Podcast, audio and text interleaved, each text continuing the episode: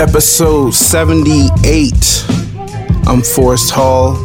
I'm here with Philip Hall.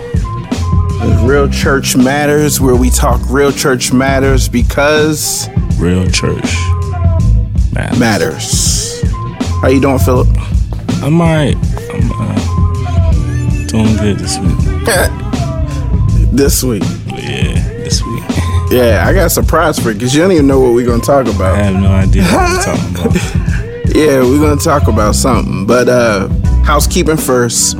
So uh it's realchurchmatters.com. That's where you can find the episodes uh on social media. We're there.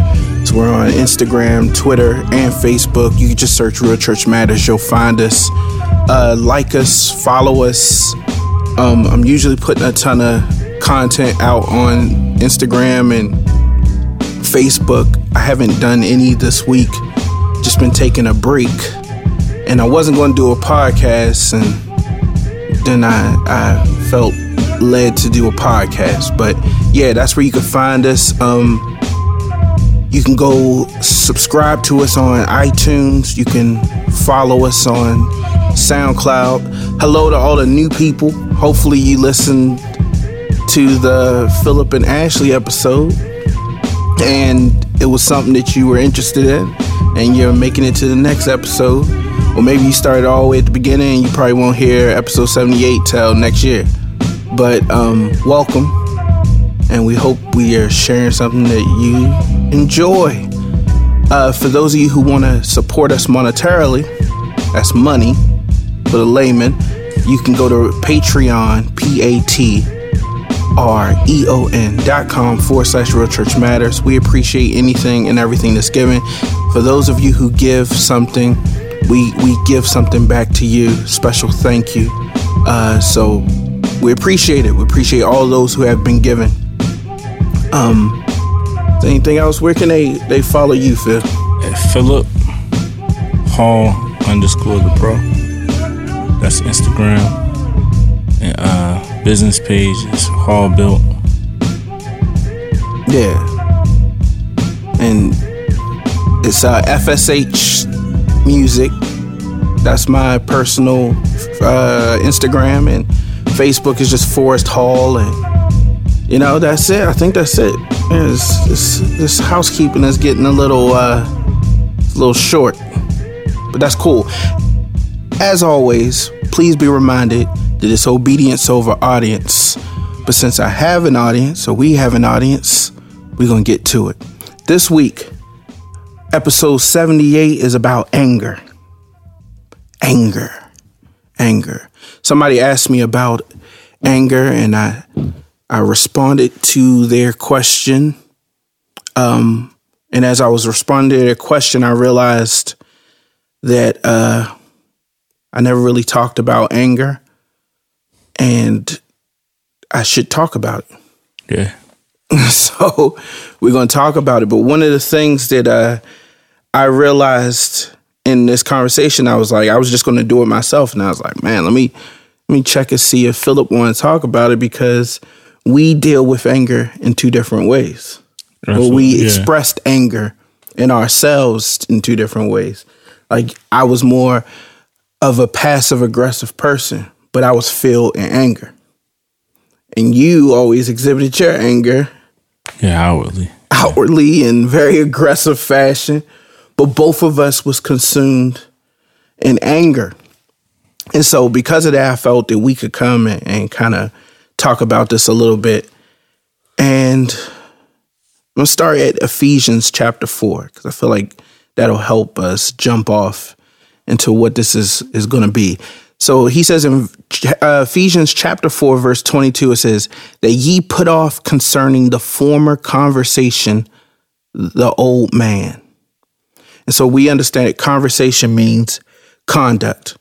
And he's saying that we should put off this former conduct of the old man, which is corrupt according to the deceitful lust. So when we talk about anger, and people always say, What do you feel about anger? Is anger right or wrong? He's letting us know that there are things that are a part of us that are part of a former conduct, a former way we've done things. They are corrupted. They are based in our own lust and what we want. If we start there, I think we can help people deal with anger. It says in verse 23, he says, and be renewed in the spirit of your mind. When we talk about being a new person, we're not talking about looking different. We're not talking about dressing different.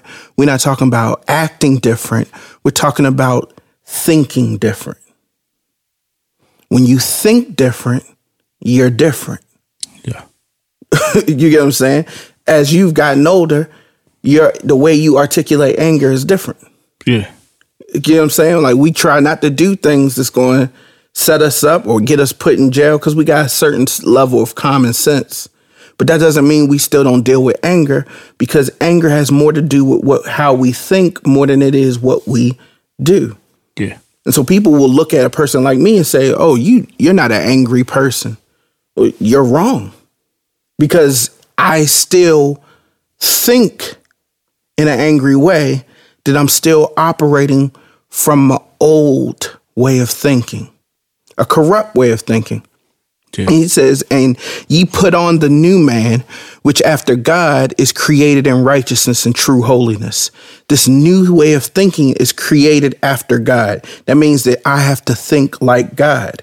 In order for me to think like God, I would have to read his word, understand his word, because his word is him. So when I read his word and I understand his word and I understand how he thinks and I take on that way of thinking, I am now able to not be angry. 26 says, we skipping down. 26 says, be angry and sin Nah. not. Let not the sun go down upon your wrath. He's telling us that though you will still be this person who will feel anger, he says you will never let that anger control you. When you are led by anger, you are now in sin. And so we'll stop there. But what, do you think about that, Phil? We'll stop there before we get any further with it. I mean, it's it's definitely one of those things where uh, the Bible speaks a lot of times about anger, and when you look back at some of the uh, people in the Bible, you know they dealt with it. You know, from Moses to Samson, like you know, you you you've seen a lot of men who who's really dealt with anger and at at different times of their journey, and they handled it different ways. But it definitely was anger, and even Jesus, you know, he he was upset at at some point, and he handled it totally different than uh, some of the other people in the Bible. But one thing's for sure is we're all faced with that decision uh, when that emotion hits. and, you know, what we do next is a deciding factor of the outcome. Yeah. And be, be, you bring up an interesting point in the fact that these people dealt with anger, but they all were angry. They didn't deal with anger different ways. They were angry for different reasons. Right. So they were angry according to a certain way of thinking. Mm-hmm. And so let's talk about that. Since you brought up Jesus, I'm going to start there.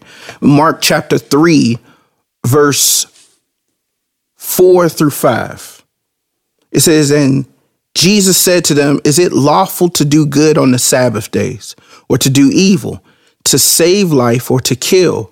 But they held their peace. They, they were trying to say that Jesus shouldn't be doing stuff on Sunday or the Sabbath, which is Saturday, technically, whatever. But they say he shouldn't be doing stuff on the Sabbath. Uh-huh. And so he said, uh, You don't want me to do nothing? Is it better that I kill people on the Sabbath? Or is it better that I save a life on the Sabbath? They did not respond to him. They knew that he was right, so they held their peace. So verse 5 says, And when he had looked round about on them with anger, Jesus looked at them and he was angry. But they made sure, this scripture makes sure it, sh- it shares with us why. Do you know what I'm saying? A lot of people are angry, but if you ask them why you mad, it exposes a faulty thinking. Right. Do you know what I'm saying? Like nobody, everybody always just telling us to stop being mad. Nobody's ever saying why you mad. Yeah. Why you mad is more important than you being mad. Do you know what I'm saying? So we look at this and it's a comma right after it says he looked round about on them with anger and says, being grieved for the hardness of their hearts. Being grieved for the hardness of their hearts. He said unto the man, he said, he stretched forth your hand and he stretched it out and his hand was restored whole as the other. He went ahead and he, he looked at the hardness of their heart and he was, he was angry. He was like, it's no helping y'all. I can't explain nothing to y'all. Yeah. So I'm just going to do what I want to do anyway. So he healed the man. And it says in the next verse, and they saw this and they plotted to kill Jesus. Wow. But he he he had enough. Jesus had enough of talking. And that's how he responded his anger. He responded his anger to do what he knew he had to do. But he was angry because no matter what he said, they wouldn't listen. Do you know what I'm saying? Like we we are so caught up in the fact of anger that sometimes we don't stop and say, "Why are you angry?" Yeah. Because why you angry shows your thinking. Jesus being angry right here is not the same anger as some of us are in. Oh, absolutely. Because he's angry that these people don't want to listen. And he responded in that anger by doing what? Doing what his father said. Yeah. I want to know how many people get angry and still obey their father.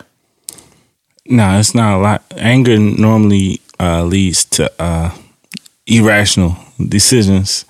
They never lead to you know a place of uh, sober thinking. Yeah, and uh, I mean he definitely was thinking soberly in his emotion, and that's that's a place where I, I definitely long to get to. I always refer back to uh, the times where Jesus felt emotion because it lets me know that there, it's possible. Yeah, it's possible to feel an emotion, but respond to that emotion in a new way of thinking. Yeah. He was like you said, he responded to it soberly. What happens is that we are angry in a corrupted thinking. Right. When you ask somebody why they mad, it's from a corrupted thinking. When Jesus, when God showed up and he asked Cain, why are you mad? He didn't ask him, stop being mad. He said, why are you mad? He already knew why he was mad. He knew it was from corrupted thinking. He wasn't mad. He didn't say, God, I'm mad because I can't give you my best. I should have did better and gave you my best. No, he said, I'm mad because you honored his more than you honored mine. That immediately makes it like Cain did not, nothing wrong and it's all on God. And why did you choose him over me? Right. You know what I'm saying? The corrupted thinking makes that anger poisonous because it's coming from a poisonous place. Place. So what you just said was perfect. You said we deal crazy because we coming from a crazy place. Proverbs 14 and 17 says, He that is soon angry dealeth what? Foolishly. And a man of wicked devices is hated. He that is soon to anger deals foolishly, recklessly, without regret. They do things that they'll regret later. They do things without rationale, without thinking clearly. Why? Because they are angry in a corrupted mind.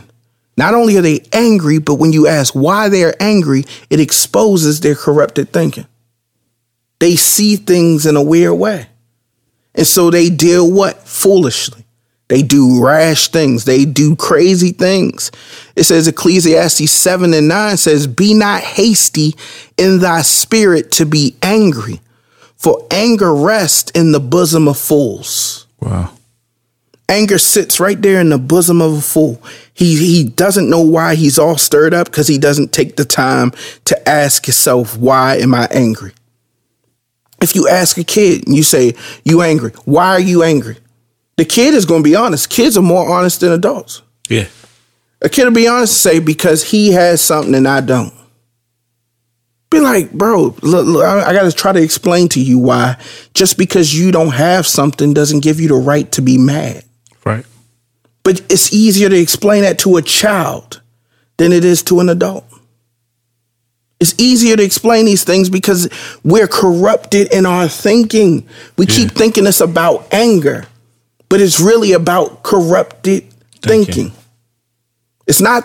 We could have did this podcast on anything. Right.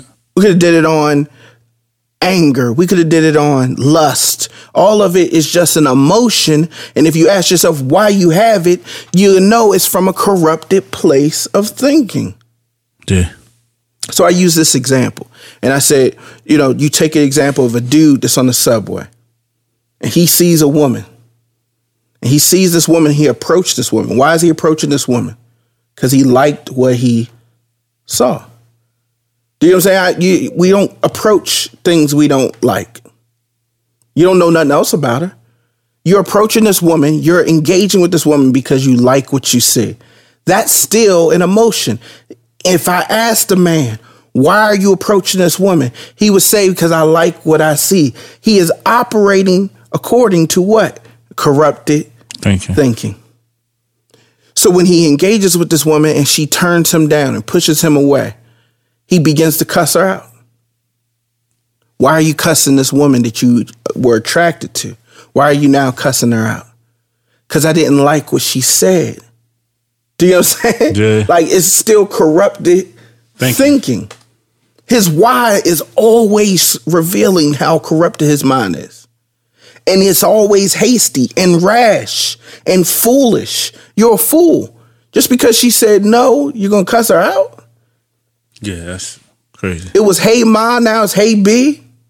Do you know what I'm saying? Like there's an irrational dealing foolishly nature that people have because they're hasty in their spirit to be angry. They're not renewed in their spirit. They're not renewed in their spirit. They're hasty in the spirit they always had. You know what I'm saying? Like this is where it, it, I think people are missing that part. Is that our job is to renew the spirit of our minds. So he tells us, "Be angry and sin not. Let not the sun go down on your wrath. Neither give place to the devil." What happens is because we give place to our spirit and our corrupted mind, we give place to the devil. Yeah, we we totally are only hearing from that that mind frame of evil. I was uh later on in my my my years, early on when I dealt with anger, it was like impulsive, but later on, like in life, it was less impulsive and more methodical. and more methodical. It was like, you know, sometimes I wouldn't even be all the way angry and uh I just didn't want people like I use it as a tool of uh defense. So I felt like, hey, this is the time where you probably should get angry and you'll set the tone. Like it's different rationales that happen within uh I want to say men in general Yeah. and and they begin to use this this thing as a, a tool of anger. I mean, and even with women, they they they kind of like empower us to to use it in different scenarios, whether it be to protect them or but you know certain scenarios. But what happens is you foster this thing and you foster it, and then it becomes too much for you to handle. because that's the reality is that this is what I was sharing too is because when you think of it as not the symptom of anger but the disease of a corrupted mind Yeah, then you start to realize there's a lot of other dis- symptoms I have that I don't mind right. yeah, I, I might mind anger but I'm really only minding the anger that causes me to lash out yeah, I'm not minding the anger that actually produces that because I see it as different. So when people say I need to deal with my anger, they really talking about what they doing physically. They saying, "Yo, I I, I punch somebody in the face," or I, I, "I'm always just angry. I'm always just a disposition." They they're not talking about what brought them to that disposition. right. Do you understand? They're not talking about the grief or the the anger that someone was taken away or that something was taken away from them or that like they the way they look at life is unfair. You know what I'm saying? All this thinking that we see as just symptomatic of life, but we don't see it as hurting us. We only see the other things that it produces. Right. We don't say, hey, hey, bro, I need help thinking, period. We say, I need help thinking angrily.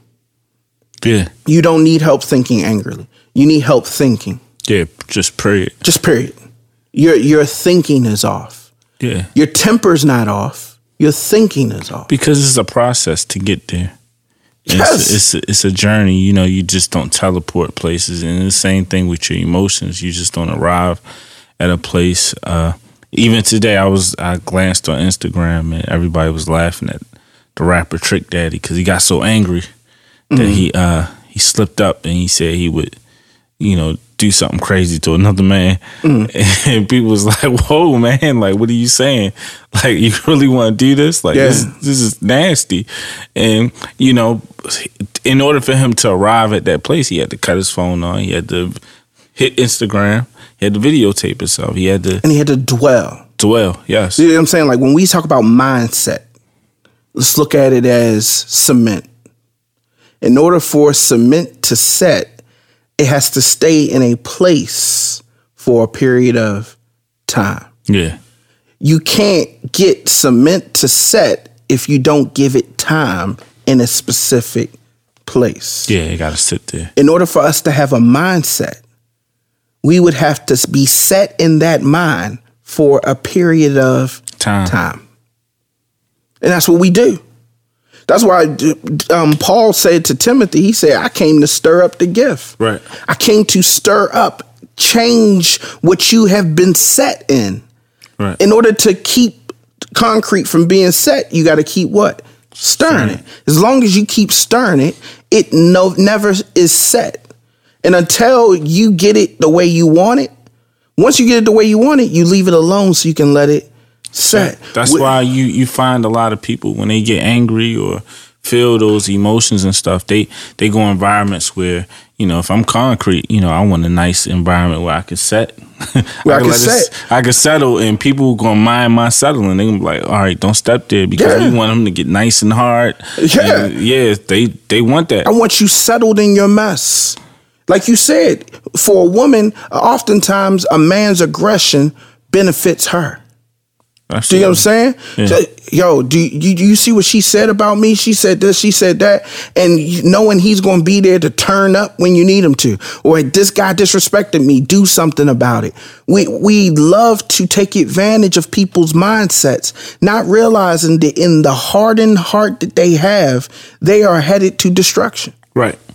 Then when they actually are acting in that destruction, now we like, I didn't know you was going to take it that far. Right.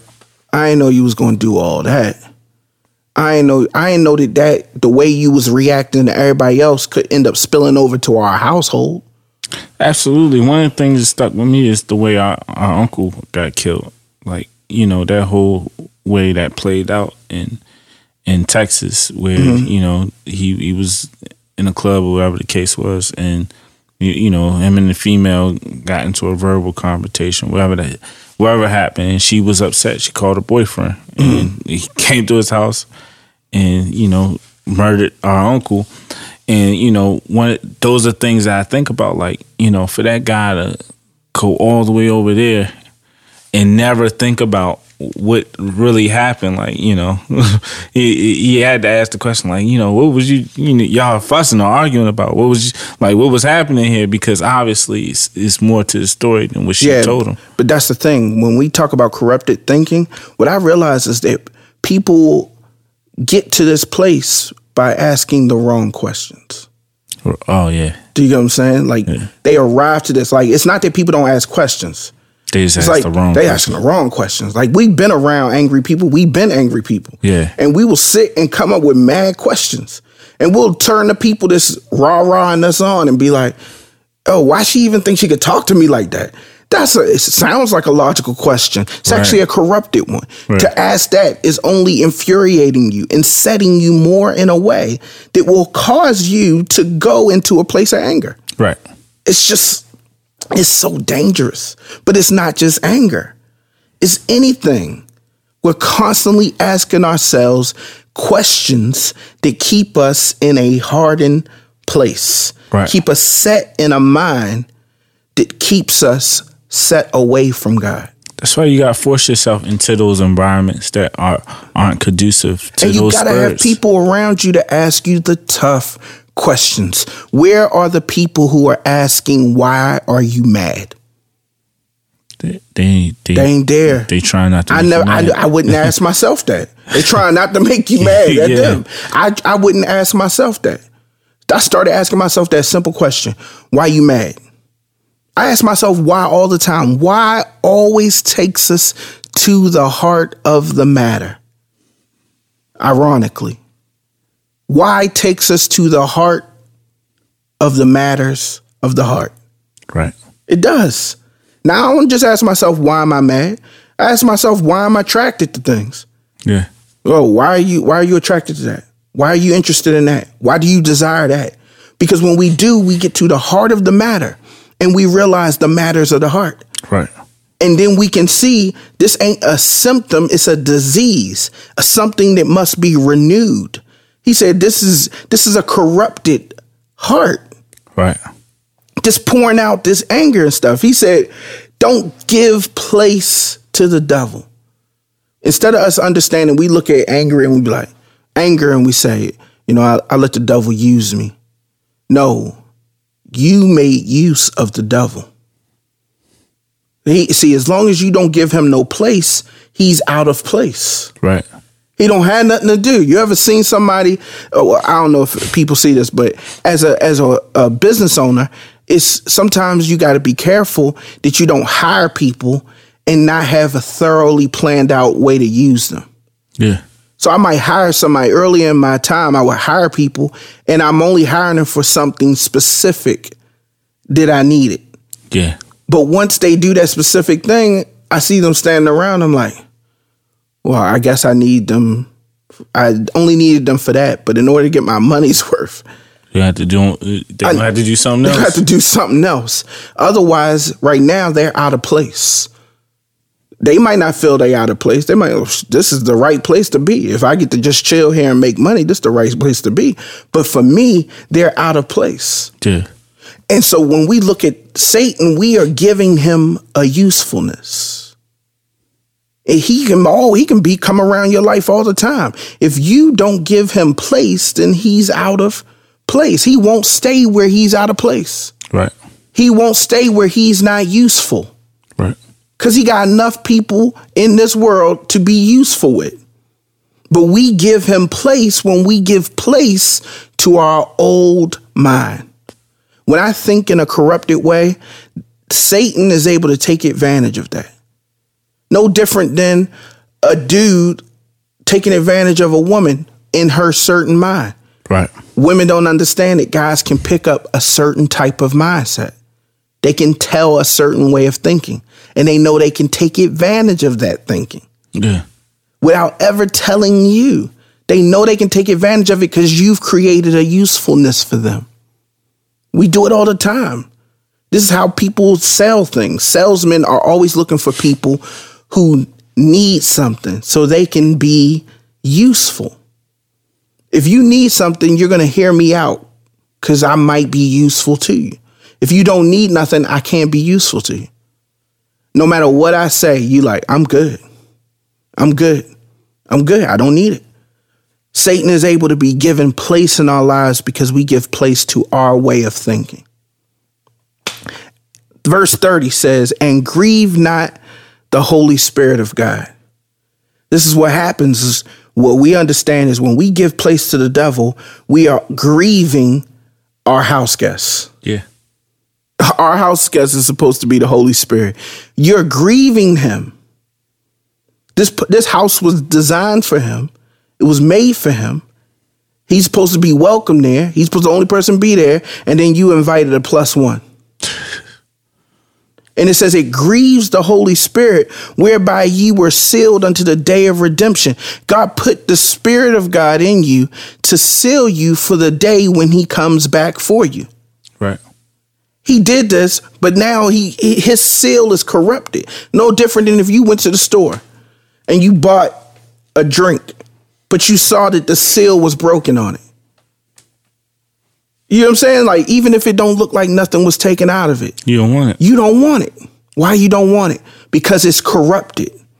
I don't know if it's corrupted and there's something corrupted in it, or I, if somebody just did it, and even if they didn't do anything to the liquid, I don't trust this. Yeah. I don't want this. He sealed us with his spirit. When we break the seal, we grieve the spirit. When we break the union between us and the spirit by including what? Our way of thinking and introducing Satan through our way of thinking, we break the spirit. We grieve the spirit. We break the seal of redemption, which God is coming for. He, when he comes for us, he's looking for a seal that hasn't been broken. That's the reality. And then he goes in verse 31 of Ephesians 4 and says, Let all bitterness, wrath, and anger, and clamor, and evil speaking be put away from you. Be put away from you. Put it away from you. Don't stay settled in it. Put it away from you. You know, for me, the moment in which I realized that I had to put anger away is when I stopped judging my anger based on what I did to people and started judging my anger based on what I was doing to myself. Right. You know what I'm saying? Like it, it, gets to that point. Everybody justifies their anger because they say, I ain't hurting nobody.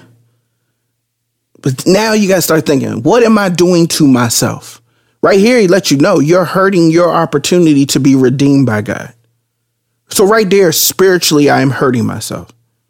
We're not even going to get to the physical ramifications of the physiological, psychological stresses of holding anger and corrupted thinking within. We're not going to get to the isolation and the depression and the anxiety and the resentment and the guilt that comes from acting on those, those ways of thinking. But just the simple fact that the more I am in my own corrupted thinking, the further I am away from God. And that's enough. It's enough for me, not enough for most. Some some people you can tell them that being angry causes you to do foolish things. Some people you can tell them that being angry and then letting that mindset to settle in you puts you in the bosom of fools makes it so not only are you a fool, but you surround yourself with the company of fools. It not only telling them that it gives place to Satan, that this Satan that everybody feels like is doing all this wrong, we are the ones that allow him the playground in which to do it in our lives just by opening up ourselves to things we didn't have to open ourselves up to. I wanted to talk a little more about this anger and how it's represented in the Bible. So I'm going in reverse. Luke chapter 15, 27 through 32 says, this is talking about the prodigal son. He says, Your brother is back, he was told, and your father has killed the fatted calf. Calf, we are celebrating because of his safe return. So we know about the prodigal son. He came back home. He had an older brother. Mm-hmm. They told him the news. Your brother's back home. Your dad then grabbed one of the calves. He putting it on the grill like we about to party. He gave he gave him. He, we're celebrating his safe return. Verse twenty eight says the older brother was angry and wouldn't go into the party. Wow. He was angry. Yeah. Right now, we get to stop and say, "Why you mad?" I mean, I can, I, I can see why he mad. well, he, let's let's talk about it. It says his father came out and begged him, but he replied, "All these years I've slaved for you, and never once refused to do a single thing you told me to. All these years, I slaved for you, and never never once didn't do what you told me to do." And in all that time, you never gave me even one young goat for a feast with my friends. Wow. You never threw no party for me. Yet when the son of yours comes back after squandering your money on prostitutes, I'm reading a different translation uh, because goat is referred to as kid in the King James. I didn't want to confuse people. Um, and then harlots is what it says in King James instead of prostitutes. He says, You celebrate by killing the fatted calf.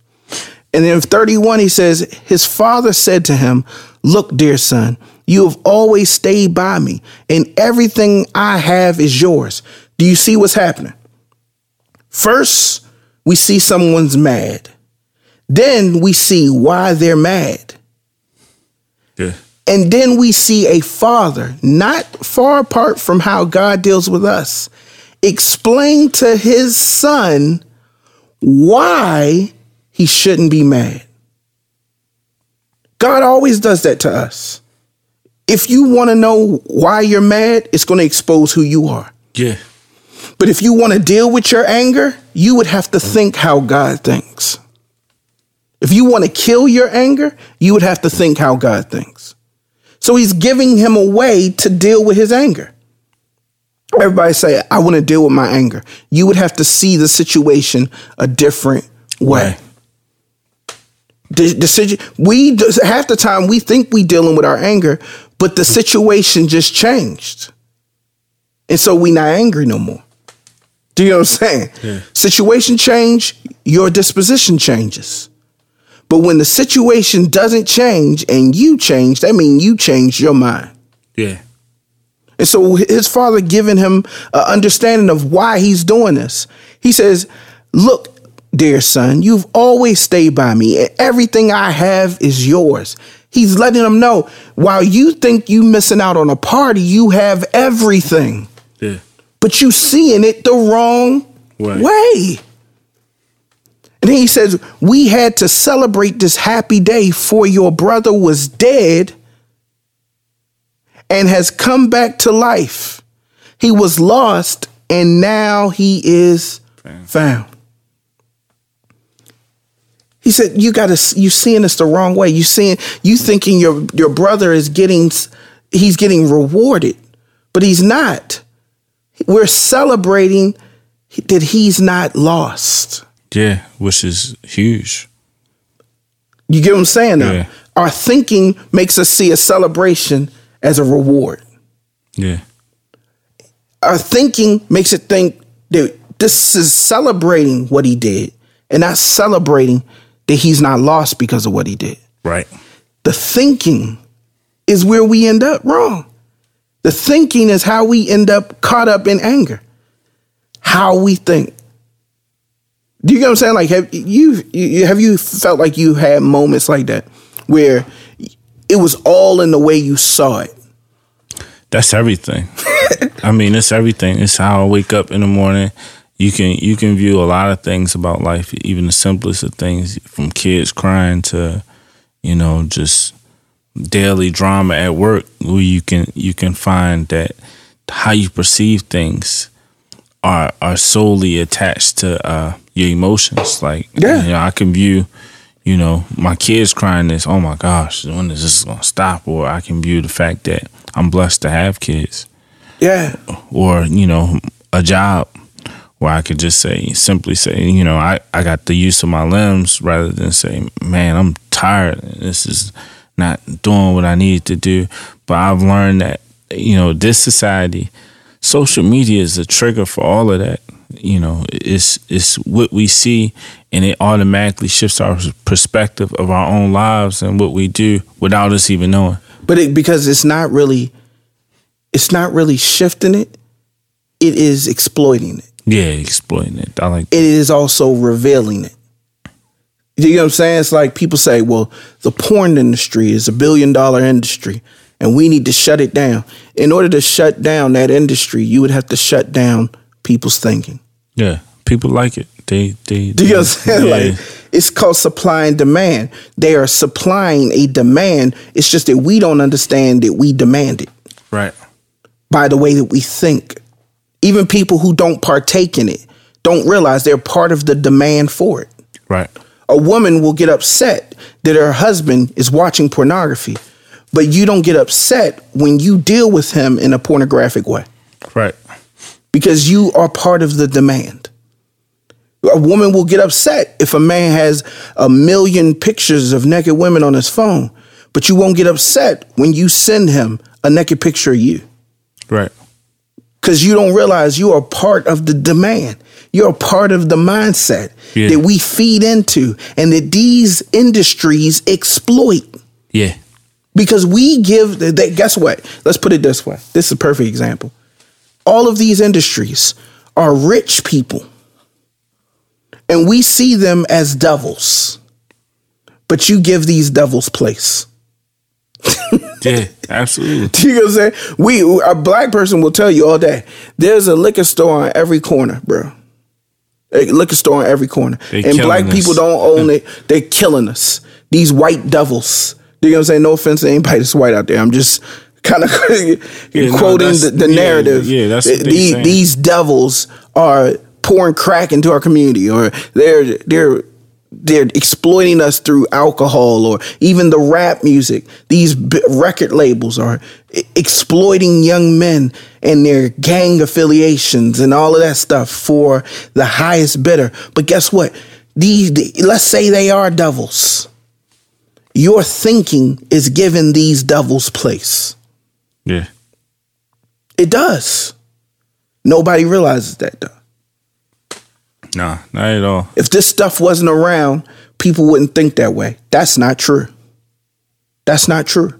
Nature came before nurture. People always argue that, but nature came before nurture. We have a nature, a natural proclivity towards the things that are catered to us because we have given them place in our minds before anybody ever found a way to give them place in our lives. Yeah. Sometimes it, it has a place in our hearts and never have the opportunity to even be be born in our actions. But what God showed me is he's he's not he's judging that. Absolutely. And some people they they they get upset. They like, how his you know, how can he judge that? I'm like, because that's what he that's what goes to see him.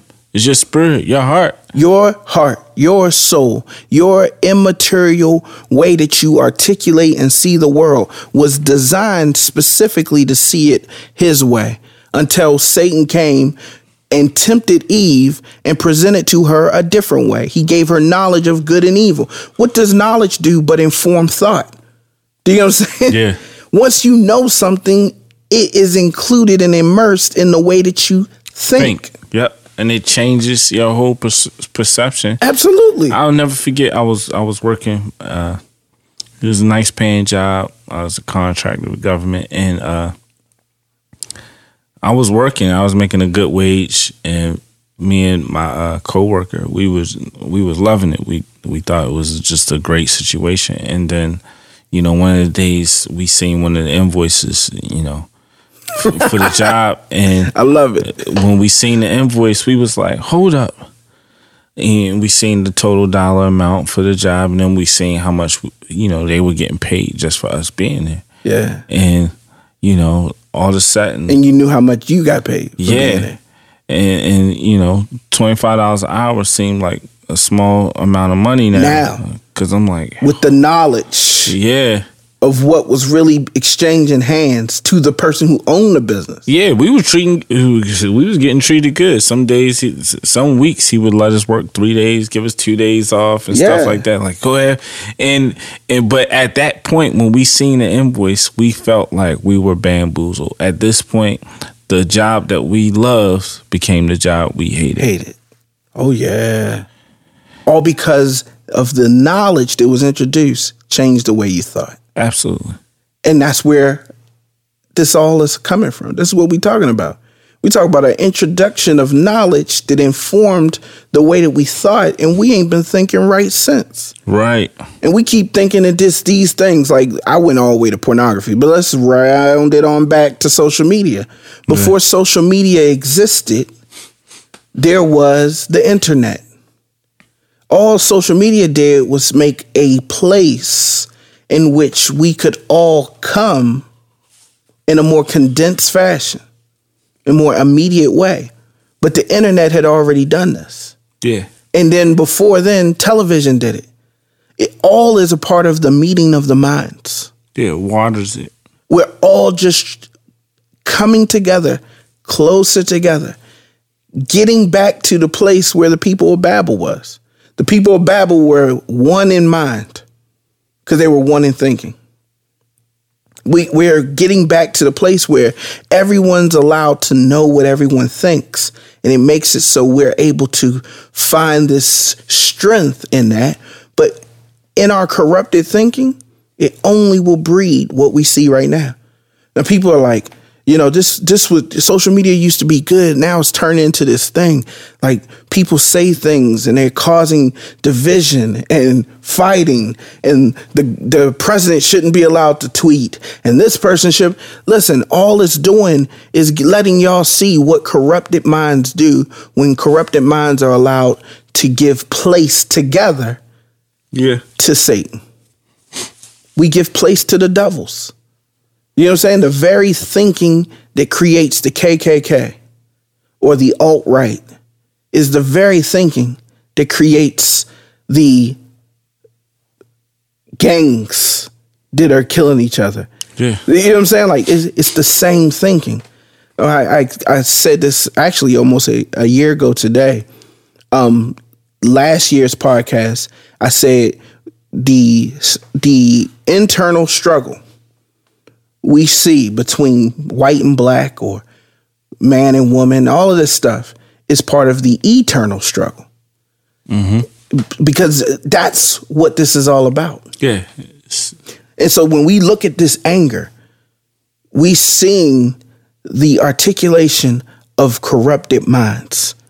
And as long as we're in that way, we'll never see it another way. Now, we don't know if the prodigal son's older brother came to see it his father's way. He could have heard his father out and was like, I don't want to hear that mess about no lost and found. I don't want to hear that mess about well, he was dead, now he alive. All I know is he got a goat put on the grill for him and his friends, and I ain't never got nothing like that. Right. So don't try to blow no smoke up my tail. Do you know what I'm saying? He may still be stuck in his mind.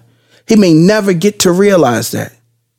But we better understand God is never going to stop trying to help us see it another way because that other way of thinking is a way out of your anger.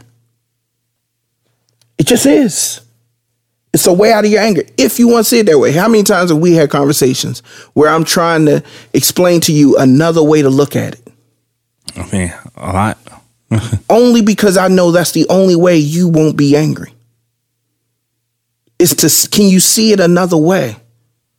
But what's the main thing that, that that keeps you? I don't want to put words in your mouth. What's the main thing that you feel keeps you from allowing yourself to see it another way?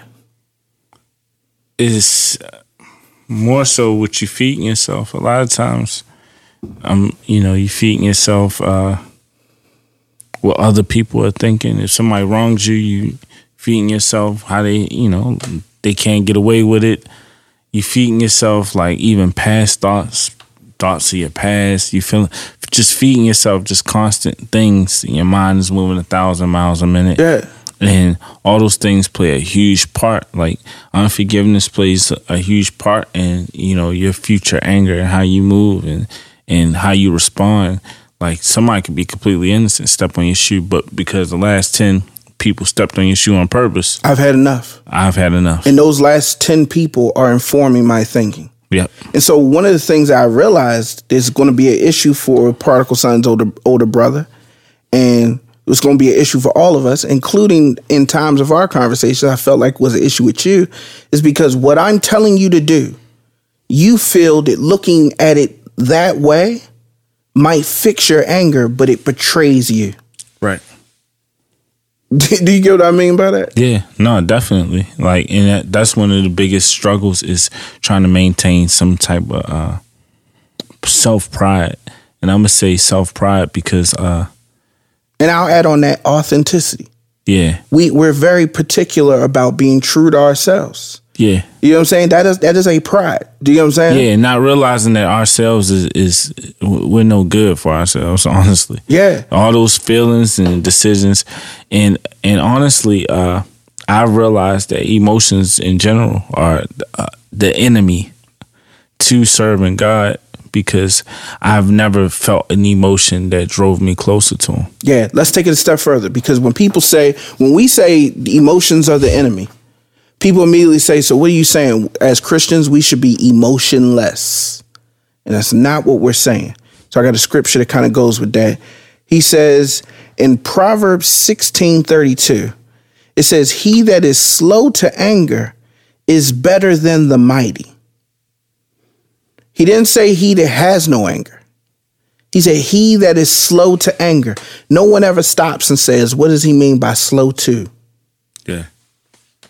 I hear people say, uh, well, that means don't get angry so fast. Oh, you can you can control the speed in which your emotions travel to your brain and elicit this anger?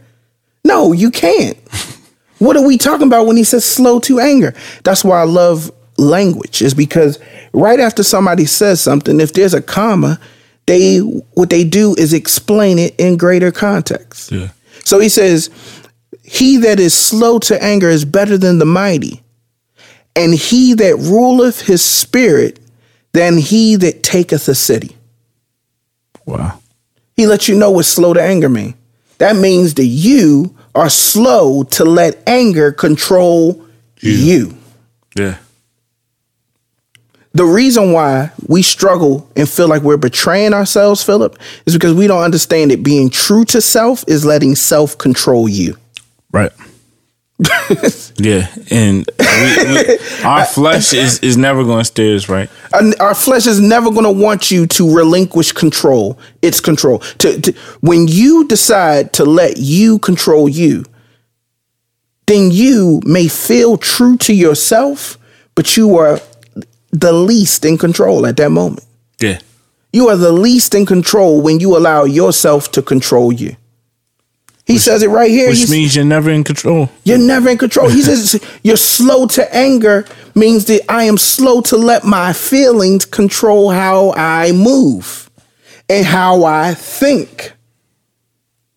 He says if you can rule your spirit, he said you better than the greatest conquerors that ever entered the world. If you can conquer your spirit, when I'm sharing things with you and asking you to see it a different way, I'm asking you to rule your spirit. Rule my spirit with what? No conqueror in the world has ever conquered something without a weapon to conquer. Yeah. Your conquering tool is God's word and in the way that he sees things. You're supposed to rule your spirit by allowing God's word to rule you. If you do not allow God's word in the way that he sees things to rule you, you're allowing yourself to rule. The prodigal son's brother was allowing his emotions to rule him. How do we know that? How do we know he wasn't slow to anger? Because he couldn't even go into the party. He sat outside. His father had to come find him now. First, we try and find the prodigal son. Now we didn't fa- got to find you. We he was lost in the harlots and in the trough for the pigs. You lost in your emotions. Yeah. Totally different destinations, but the same, Same loss. Yeah. The prodigal son was physically lost. You were mentally and spiritually lost in your emotions, in your anger, in your way of thinking. And you can't get out of yourself to save your life. Do you, you know what I'm saying? Th- This is the reality of it. So I got one more person before we close out. Jonah, chapter four of Jonah. Jonah then already he he finally did what God told him to do and I'm using this in a, a new new living translation because I want you to to get the context of the conversation that's going on between God and Jonah. And so God changing his mind to not destroy the people of Nineveh, it says that it caused Jonah to be angry or upset. So verse 1 says, This change of plans greatly upset Jonah, and he became very angry. God changed his plans and it angered Jonah. God changes his plans all the time. And when it don't fit how we think it should fit, we get angry. Yeah. You lost the son. Right. You got angry. Yeah? Yeah. Why? Because you you thought because God let something be Taken away. no, let, let's let's look at it first. You thought because he let something be given Yeah. that he ain't gonna let something be taken away. Right. If you give, that then that's a deal. We shake. Can we shake on this guy? Nah, we can't shake on that. Sometimes I give, and then sometimes I take away. Because entitlement is a recipe for disaster. Oh, it's, it's craziness. Yeah. But it's not. It, this is this is what people don't understand about entitlement. I feel entitled because I'm thinking only in myself. yeah. So God's told Jonah to do something, and then changed his mind. Verse two. So he complained to the Lord about it. Didn't I say before I left home that you would do this, Lord? Look, he mad now because he's like, I knew you would do this. That's why I didn't want to go. You get what I'm saying? Like we always try to figure God out. Like I knew you was going to change your mind, so I didn't even want to waste my time by leaving to go do any of this. You put me through a sitting in a well, all of this for you to change your mind. Wow. He's thinking of it only his way. We do that all the time. Why would you have, have me give my life to you if I end up in the same place? Mm. Do you know what I'm saying? Why would why would you you get, tell me to serve you only for me to still be frustrated? Why would you tell me to serve you only for me to be still angry? Why would you tell me to serve you only for me to not, not still not get what I want? It's perspective. Let's let's get to the let's get to the root of it. Y'all want to know about anger? Let's get to the root. Y'all mad at God. Y'all complaining to God because he did something you didn't think he should have did. That's what it boils down to. yeah, let's get to the real stuff. When people talking about grief, and I know some of y'all y'all done lost people. I get it. When y'all talking about this grief thing, when you talking about this this uh, what's happening in your life, you really saying you you don't like the way God move. He said that is why I ran away to Tarshish. I knew that you are a merciful and compassionate God, slow to get angry and filled with unfailing love. You are eager to turn back from the from destroying people. Just kill me now, Lord. I'd rather be dead than alive if what I predicted will not happen. The Lord replied and said, Is it right for you to be angry about this? In King James Version, it says, Does it do you well to be angry? Or does thou doest well to be angry? He says, Is it right for you to be angry? Yeah, that's the biggest question. That's the biggest question. God's just asking y'all, is it right for you to be angry? Do you have a right to be angry? When you ask is something right, you're asking, do you have a right? We tell people all the time something they did ain't right. Yeah. What you really saying is, I I feel I have a right to say what's right. Jonah ain't had no right. Then Jonah went out to the east side of the city and made a shelter to sit under as he waited to see what would happen to the city. He just sat there and watched the city from a hill. And he's waiting to see what God is going to do because he's still holding out hope like, yo, you said you was going to destroy this place. Let's destroy it. And the Lord God arranged for a leafy plant to grow there. As soon as it spread its broad leaves over Jonah's head, shading him from the sun, this eased his discomfort. And Jonah was very grateful for the plant. See, God playing with his emotions. Oh my goodness. God is playing with his emotions because God want to show you that your emotions can be played with. Yeah. This nigga, I mean, I was about to say, this dude went from angry Yeah. To grateful. God did it just that seamlessly. A simple leaf that provided shade to him and gave him comfort eased his anger. Yeah. Because as long as we're comfortable, we not angry. Right. Right then should show you a problem. God is showing him stuff. He's showing it to me. He's like, the only time you not angry is when you comfortable. When you get your way.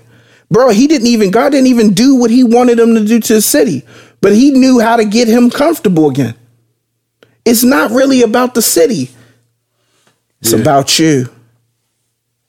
It's about you. This is what people don't want to realize, Phil. When you talk about losing the son and the anger that you felt with that, want to come to the grips that it has very little to do with your son. Nah, yeah. It's everything to do with you. Yeah, it's it's all it's all about me. It's all about you. And it's all about how God uh he basically he wants to he wants to show you you. He wants to show you you that you really don't care. Do you know what I'm saying about what we think we care about? We care about us. Yeah. We care about us. We do. It's just the reality of it, and it's it's it's, it's something that we gotta. It's a hard truth. We gotta deal with this hard truth, man. There's people that's crying right now about pains in their life, and honestly, it ain't even about what you lost or gained. It's about you and the fact that how you feel about what you lost or gained. So let's go a little further. He eased his discomfort, and Jonah went from angry to grateful for the plant. He's more grateful for the plant than he was grateful to God. But God also arranged for a worm. The next morning at the dawn, the worm ate through the stem of the plant so that it wilted away. And as the sun grew hot, God arranged for a scorching east wind to blow on Jonah. The sun beat down on his head until he grew from grateful to faint and wished to die. You, you, you see his emotions. Yeah. His emotions went as the wind blows, pun intended. God made that hot wind blow in there. He took away the shade and he said, Look, you all over the place, bro. One minute you angry, the next minute you comforted and grateful, the next minute you back angry again. you know what I'm saying? It, it's, it's, just it's a, it's a uh, uh, it's a scathing indictment to our nature and how fickle it is. We never happy. We never happy. We we never are happy. We we don't deal with the anger because we're not happy. And he says, death is certainly better than living like this. Wow. At that point, he trying to leave up out of here. Oh, he, he, this second time, he said he was better to die at the beginning. it's better to die than to watch you change back on your word. Now he's like, it's better to die than to live in this heat. We forgot all about the people. Right. You know what I'm saying? When the one situation becomes greater than the other, we move on to the next situation. That's why we can't remember half the time what we mad at. Do you know what I'm saying? Like the the anger changed. Yeah. To a whole lot of different stuff. Once you find something else to be mad at, you on to the next. You, you never realizing you're going from one anger to another because you're not dealing with the real problem, which is the way you see things. It says 10. Then the Lord said, then God said to uh, Jonah, Is it right for you to be angry because the plant died? Jonah said, Yes, even angry enough to die. Verse 10 Then Jonah said, You feel sorry about the plant, though you did nothing to put it there. Do you, you get what I'm saying? Mm-hmm. You you you felt angry about a plant and you did nothing to put it there. Nothing to put it there. Think about the stuff that we are angry about and we didn't do nothing to actually make it happen. yeah, like we just get so used to God just making a way that we, we that we get angry at the person who made a way when he took the way away, like it was our way to, in the first place. Right. Do you know what I'm saying? Like, just to keep using your example, your son was he planned? No, it was not planned. But then he became part of your plans. Right. And then was him leaving planned? No, not at all. But then you got upset as if it was part of your plan. Right. For the first place. We just use, and this is why I love. We can talk like this. Yeah. If somebody else says to you, yeah. might be, might be yeah. to swing on them. But it's the reality here, yeah. and it can help somebody. Phil. Yeah. No. Because really we can. don't plan. Let's say you lost a mother. Did you plan to have that mother? No, I didn't choose my mother. No. The same way I didn't choose to have her, I don't get to choose how long she stay. Right. It's the realities of God and how he does things. He's trying to help us understand that even now with Jonah. He said, You feel sorry about the plant, though you did nothing to put it there. It came quickly and died quickly.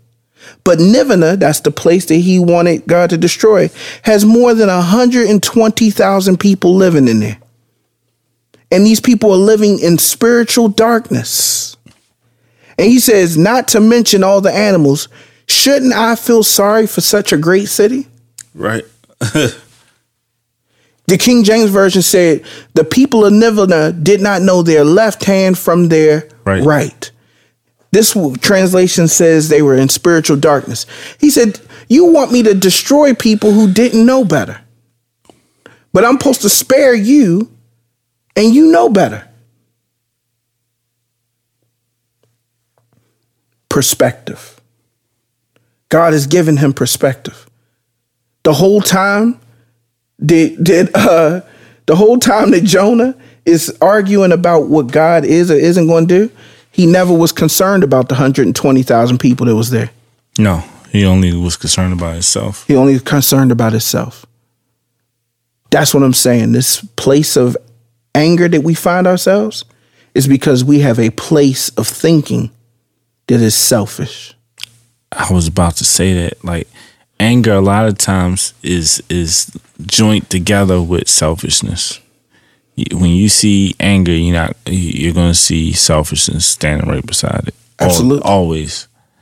You're never going to catch somebody just being you know angry about uh, anything other than itself. Yeah, that's the reality. It's sad um, when we think about it. Like that, people aren't really sharing with us the truth, but with this podcast, I hope it does that one thing for you guys. I hope that it causes y'all to ask that tough question of why you mad? Well, I think it's important. I think it's very important. You you gotta constantly evaluate your not only your actions but what's leading you to those those actions. The thinking. Ask yourself why you mad. Ask yourself, do you have a right to be mad? Ask yourself, is it right to be mad? Uh, don't forget about any of the other things. When you are feeling any emotion. Man, road rage, all of that. All of, uh, whatever it is. He tells us finally in Colossians 3 and 8, but now ye also put off all these anger, malice, wrath, blasphemy, filthy communication out of your mouth. Put them away. The reason why you put them away is because they are causing you to act foolishly, irrationally, emotionally on a roller coaster. No different than Jonah, who, in a matter of 11 verses of chapter 4 of Jonah, went through so many emotions. He went from being angry to grateful to comfort to angry again to suicidal. He went to high places, low places, sunny places, dark places, all following on this roller coaster of emotions when he could stay in the stability of a renewed mind of the spirit. That's my prayer for y'all. Episode 78. Why you mad?